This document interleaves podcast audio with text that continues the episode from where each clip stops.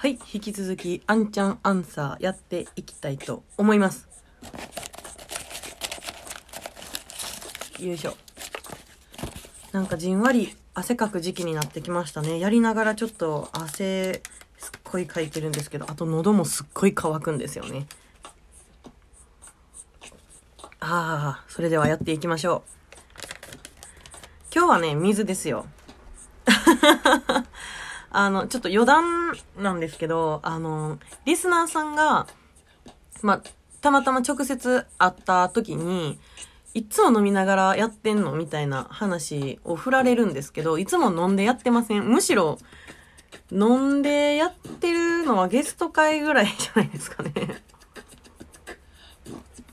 普段は水とかお茶とか飲みながら話すことにね、頭を回転させてやっておりますけども、まあなんか、噛んでますけどね、それでも。なので今日も昼間収録してるので、飲みながらやっておりません。ただし、冷蔵庫に日本酒は常備してあります。はい。それではやっていきましょう。えー、ラジオネーム T くんです。えー、川。おー僕たちしかいない川は大きな秘密基地を作ったような感覚になるっていう、ちょっとポエム調な メッセージが来ましたけど、えー僕たちしかいない川はってめっちゃ川空いてる時ってことですよね。めっちゃ川に人がいなくて空いてる時にたまたまその一人とか二人とかで行ったら、え、これ全部俺の秘密基地ちゃうか？みたいな感覚になるってことですか？まあレアですね、その機会。だって夏場なんか、ね、あ、ちょっとあの、T 君を反論するわけじゃないんですけど、あの、夏場ね、あの、川に集まるって言ったら子供やったりなんか犬やったり動物やったり、ね、大人とかカップルとかがちょっと涼みに来るみたいなイメージがあるので、なかなかなくないですか？秘密基地を作ったような感覚になる。それかあれですかね、あの、たまに、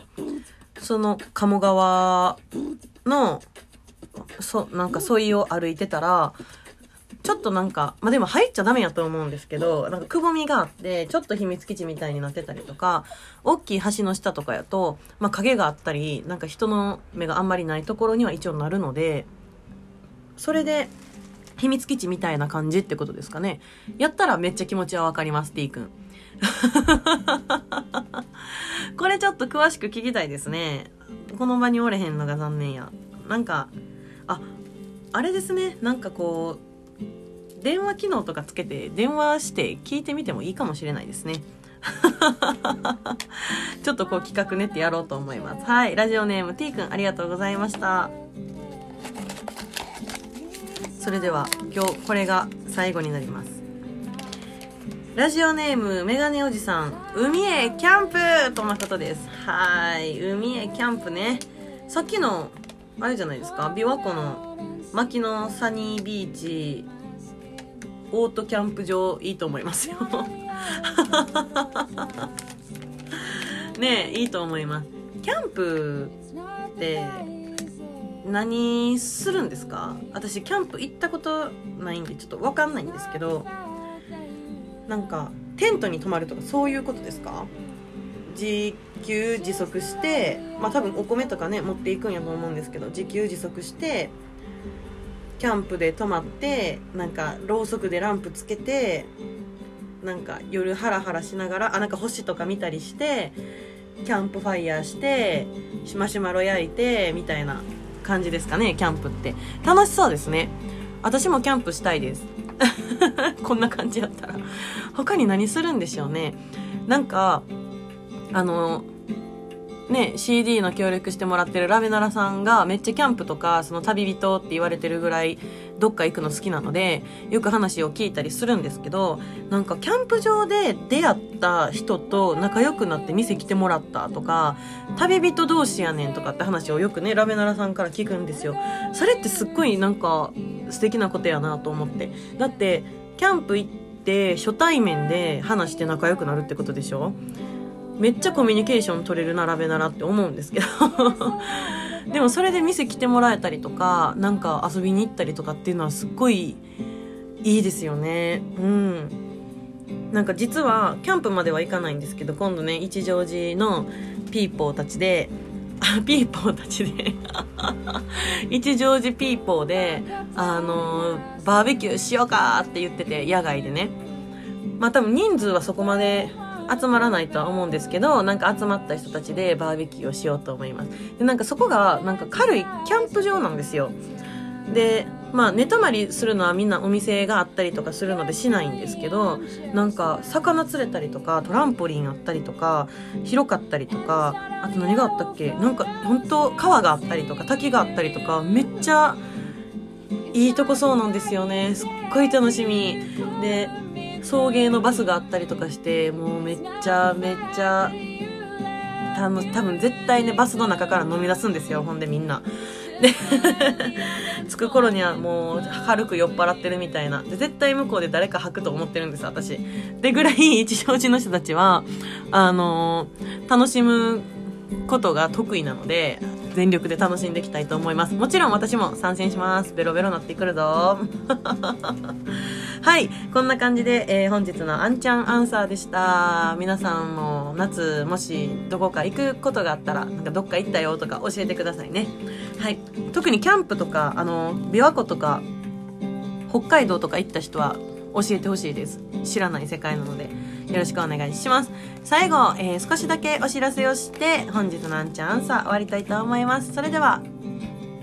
どうぞ。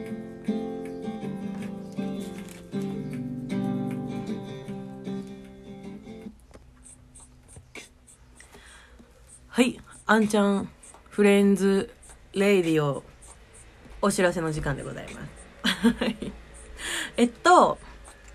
以前、ラジオの方で、なんか、稲穂食堂さんの1階の方で、稲穂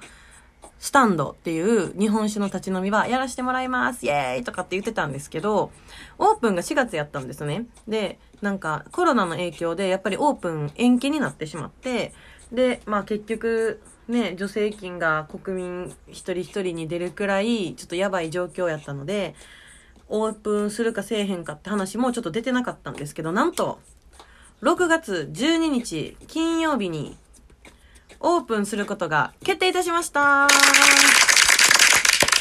ありがとうございます。よかった。大いによかった。いや、このままおじゃんにならせてたまるかと思って、めっちゃ気張ってたんですけど、全然オーナーさんはやるつもりでいてくれてたみたいで、無事オープンが決まりました。はい。えっと、あの、やっぱり、でも、コロナが収まってるかっていうとそうでもないので、オープニングパーティーとかは、もうやらない方向で、ね、来年もやってたら1周年とかっていう別の形でなんかお祝いできたらなと思います。で、えっと、一応、め、まあ、わからない人のために説明すると、稲穂スタンドって、まあ、立ち飲み屋なんですけど、めっちゃ狭いんですよ。もう多分6、7人くらい入ったらいっぱいになるくらいちゃうかなっていう。ってぐらいなんか小さい本当立ち飲み屋さんでまあ今ね3密がどうのこうのとかって今年のね感じは密ちゃうかとかって言われてるぐらいちょっと 近くにいるっていう状況があんまり好まれない時代なのでもしかしたら人数があまりちょっと多くなってくるとあのお断りするかそれと2階の稲穂食堂さんで飲んでもらうかみたいな形は取ると思うんですけどでも皆さんぜひぜひお待ちしております。あの祝い酒みたいなのもねちょっともらってるんで振る舞いで日本酒負けたらなと思うので ねなんか時間をこうチラッと見てあ多いなと思ったらずらしてくるとかなんかこううまいこと来てください。はい。っていうお知らせでした。個人的なはい。えっと、本日のあんちゃんフレンズレイディオいかがでしたでしょうか ?6 月に入って、ね、最初言ったみたいにちょっとジメジメしたり、雨が多かったり、これからね、台風とか来ると、もっとなんか活動できひんくなると思うんですけど、なんか、台風来るじゃないですか。で、みんな家から出ないじゃないですか。で台風がこうブワーってこう蒸気やら何やら物やらバーって吹っ飛ばすじゃないですか。多分そんな強い台風来ないと思うんですけど 京都の方に。でもそうなったらだって人は接触してないし台風で洗い流されるしでコロナ一気に吹っ飛ぶんちゃうかっていう期待をしてるんですよね個人的に。なんかそんな漫画みたいなこと起こったらいいですけどね。でもやっとなんか感染者も減ってきて店もちらほら空き出してテイクアウトも収まってなんか店にお客さんとか来るようになってきたのでなんか徐々ににぎわいも出てきましたね。また前みたいに戻ったらいいんですけどまあお近くの方はぜひぜひ一乗寺にあまた言うてるわ。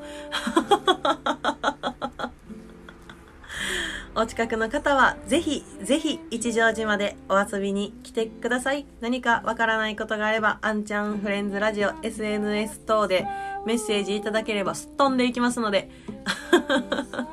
みんなで一乗寺ツアーしましょう。はい。それではえー、また来週。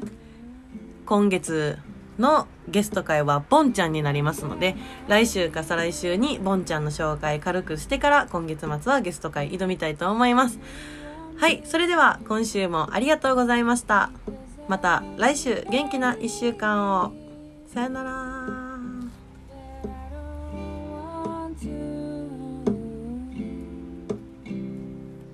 sit